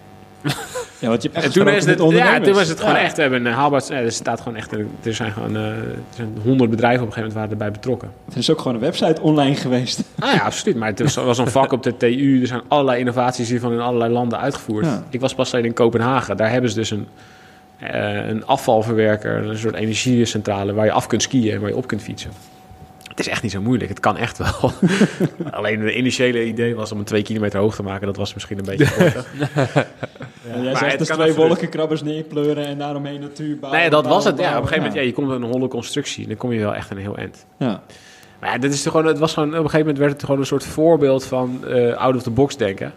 Dus dat was echt wel ontzettend leuk. Maar ja, het, was, ging op een gegeven moment zo ver dat het way over my head was. Want er waren Ja. alleen maar ingenieurs aan het rekenen. En ja, toen eh, was mijn rol een beetje uitgespeeld. Weet wat grappig is om hierop in te haken een beetje? Ik was in Australië natuurlijk, eh, twee jaar beroepsrenner. En eh, die Australiërs die begrepen altijd niet waarom we in Nederland wonen. We wonen in een klein kutlandje. En eh, dan zeggen ze, ja, dan ga je onder water wonen. Spoor je wel, je hebt de hele wereld ontdekt en dan ga je hier wonen. en ehm, toen zegt er eentje van, nou ja, maar ja, de Nederlanders hebben wel Nederland gemaakt. En toen geloof ik dat Crane Brown zei van... Ja, maar ja, straks gaan ze ook nog een berg bouwen. en toen, eh, toen kwam het verhaal van Thijs naar boven op tafel. Nou, toen was het gesprek een berg bouwen. Nou, het schijnt. die Nederlanders zijn gek, zeggen ze van... eh, ja, hoe gaan ze dat nou in godsnaam doen? Maar ja, ze ja, ze kennen ook een land bouwen, dan kennen ze ook een berg bouwen. Ja. Dat was wel grappig. Ja, het, zou, wel- het zou wel een stut geweest zijn. Ik had een menig rondje gereden, denk ik. Ik, eh, iedere week denk ik. Ja, wat anders dan een kopje op bloemen. ja precies. Als Ja. je toch een criterium gaan organiseren, doe die eens even terugbrengen. Is dat, is Kopje dat een van criterium Bloemendaal. geweest? Ben je nog gereden? Ik heb niet gereden, maar eh, Dat is mijn tijd. ja. Ik ben al zo oud. Ja, maar dat moet ja, toch maar kunnen? dat is toch jammer dat dat weg is Nee, ja, thuis? de- maar er, was, er, was, eh, een, eh, er waren een paar van die villa-bewoners die vonden het wel genoeg geweest. Dus die hebben het toen wegbezuinigd. Een van die villa-bewoners had goede contacten, volgens mij. eh, Die was wethouder. Zoiets. nou, ik heb er wel, voor, ik heb wel uiteindelijk eh, mee aan, ge- aan bijgedragen dat er nu nog eh, dat de brievenbus niet weg is. De brievenbus van Kneteman op de top. Maar de volgende stap is daar weer het criterium weer terugkrijgen. Is dat wel was een van de mooiste criteria van het jaar. Ja. Maar goed, als die villa-bewoners nog wonen, is dat wel een lastige uitdaging, denk ik. Maar, Ja, er staan ook elke dag wielrenners in hun tuin te pissen natuurlijk. Die dat is niet het beste. hè. Misschien een afspraak maken dat één keer per jaar een criterium is, dat ze dan akkoord gaan. Dat ze niet meer gaan pissen. ja. ja, precies. Hey, we gaan zo langzamerhand eh afsluiten. Ehm, ik wil nog even het laatste rondje doen. En eigenlijk gewoon, eh, gewoon, gewoon een heel simpele vraag. Ehm, geloven we nog in het wielrennen? Begin Ja. met jou thuis. Ja, absoluut. Maar er moet wel een hoop gebeuren. Ik denk dat wielrennen eh, als sport op zich, weet je, je ziet hoeveel mensen het doen, hoeveel mensen het aantrekt. Ehm, dus hoeveel mensen eh, geïnteresseerd zijn om hun eigen grenzen te verkennen en die geïnteresseerd zijn om te kijken op tv of eh, langs de kant van de koers hoe anderen dat doen. Dat, die aantallen zijn gigantisch. Eh, de afgelopen paar jaar zijn er ook alleen maar meer en meer en meer mensen gaan fietsen. We krijgen het alleen in het wielrennen heel slecht voor elkaar om die mensen te organiseren. Kijk naar hoeveel mensen een licentie hebben, dat zijn er een paar duizend. Kijk Ja. naar hoeveel mensen er fietsen in Nederland, dat zijn er... Volgens de laatste sportmonitor zijn het er bijna 1,6 miljoen. Sinds de laatste drie maanden nog veel meer, denk ik. Nou ja, ik wil niet... Ja, dat, precies. Ja. Het is, je ziet aan, aan, bij fietsenwinkels en zo, en je ziet hoeveel mensen er fietsen. Iedereen, mijn hele straat, iedereen boven de 35 fietst tegenwoordig. Ja. Waar vroeger iedereen afsprak op een voetbalveld in het, in het weekend met de 23 man. Dat gaat helemaal niet meer tegenwoordig. Dus eh, ja, iedereen wil tegenwoordig fietsen. De uitdaging van wielrennen is om al die mensen die geïnteresseerd zijn in fietsen en die zelf fietsen te verenigen in clubs, in ploegen. eh, dat ze misschien wel iets betalen voor hun deelname in clubs of in ploegen of aan het topwielrennen. En als we dat een beetje voor elkaar krijgen, dan wordt wielrennen iets gezonder, ook voor de toekomst. Eh, ook Is dat ook wat je wil meegeven aan luisteraars van, van, ja, van jouw podcast, van onze podcast, uh, wielerfans het algemeen? Van probeer je steentje bij te dragen, al is het maar een klein steentje. Ja, ik zou iedereen heeft wel. Kijk, iedereen heeft natuurlijk heel veel aan te merken op wielrennen altijd. En er is heel veel op aan te merken. Maar ik vraag altijd wel mensen: hoeveel draag jij dan bij aan, aan Ja. wielrennen zelf? Weet je wel? Eh, er gaat zo weinig geld van eh, de mensen die geïnteresseerd zijn in wielrennen of die zelf wielrennen naar de top of naar ploegen of clubs of weet ik veel wat in het algemeen. Eh, en als je kijkt naar clubs, die zijn allemaal aan het worstelen met vrijwilligers, met eh, hoe ze Ja. hun hoofd boven water moeten houden. Dat geldt voor bijna alle koersen hetzelfde. Weet je, wij praten nu de hele tijd over de ASO, maar dat is echt alleen maar het topje van het topje van de top. Je ziet dat in, in Nederland alle criteriums, klassiekers, de jeugdkoers staan allemaal, moeten ze elk jaar harder vechten om het hoofd boven water te houden. Genoeg vrijwilligers eh, bij elkaar te krijgen, om genoeg leden voor een club te houden. Ja. Ehm, als wielerfan betaal je helemaal niks aan wielrennen. Je hoeft geen, je hoeft geen tv-rechten te betalen. Eh, je, hoeft, er zit niks achter een decoder. Je hoeft eh, geen kaartjes te betalen als je gaat kijken ergens. Eh, merchandising is eh, nul. Bijna niemand rijdt in een shirtje van een ploeg. Dus aan alle wielerfans eh, die eh, altijd heel veel kritiek hebben op wielrennen... vraag ik altijd hetzelfde. Wat doe je er zelf voor? Ja. Misschien is het zelf ook goed om een klein steentje bij te dragen. Ik denk dat het goed Zeker. is. Mooi afsluiten. Waar je nog Zeker. toevoegen, Peter? Nou, ik ben met Thijs eens op dit, op dit punt. Wat ik wel dan mee wil geven aan, eh aan wedstrijdsporters eh, over het algemeen. eh, wat ik altijd meegekregen heb van mijn ouders. Van dank de vrijwilligers die bij zo'n evenement zijn. Dus als ik een tijdritje reed bij de ijsvereniging waar vijf vrijwilligers waren. Was ik eigenlijk altijd de enige die zegt bedankt dat u vandaag hier met de vlag stond. Of eh, bedankt dat u de jury wou zijn om de tijd bij te houden. En die mensen staan daar vrijwillig. Die staan daar voor jou. Eh, bedankt een keertje. Geef ze een hand van eh, tot volgende week of tot volgende keer. eh, bedankt dat u er was en ik waardeer het. En dat hoeft helemaal niet veel te zijn. Maar soms wordt dat wel eens vergeten. Van bedank je vrijwilligers een keertje extra. Of ik heb wel een keer een bosje bloemen meegenomen voor de, degene die altijd in de regen stond. tijdens de tijdrit met de vlag in zijn hand. Helemaal afgever op de dijk. Die stond elke week. En ja, dat wordt wel eens vergeten. En ik denk dat dat eh, over het algemeen wel mee wil geven aan, aan wedstrijdsporters of mensen in het algemeen die eh, iets met vrijwilligers op hebben. Ja, mooi. Wilco? Nou ja, geniet vooral van het wielrennen.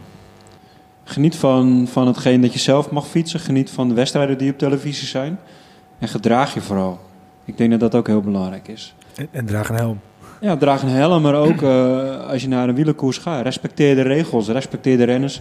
Respecteer alles wat daaromheen zit. Nou, de vrijwilligers, maar ook de karavaan. Geniet gewoon van het wielrennen. Ik denk als we dat ook allemaal doen, dat je ook al een hele grote stap zet. Ja. Denk ik. Nou, ik denk dat alles, alles gezegd is. Ik eh, wil afsluiten, Thijs. Dankjewel dat je bij ons wilde zijn. Eh, echt, eh, volgens mij eh, hebben we weer heel veel geleerd. Na het college van Smeets hebben we nu het college van Zonneveld gehad. Dus eh, Oh jee. ik ben benieuwd wie uh, bij ons volgende college... Hou, hou rekening met een grote, stevige man in een, in een pak. dat zou Alexander kunnen zijn. Precies. En Nou, we gaan nog een paar, eh, paar flesjes koersput in je boodschappentas. hè? Ja, ja, precies, precies. Ze zijn van jou. Goed. Bedankt voor het luisteren. Volg ons zeker op Facebook. Facebook.com slash Arrière de la Course. Twitter Arrière en dan hoofdletter C. Instagram podcast Arrière de. En ga ook eens kijken op onze website www.arrièredelacourse.nl Bedankt voor het luisteren en tot de volgende Arrière de la Course.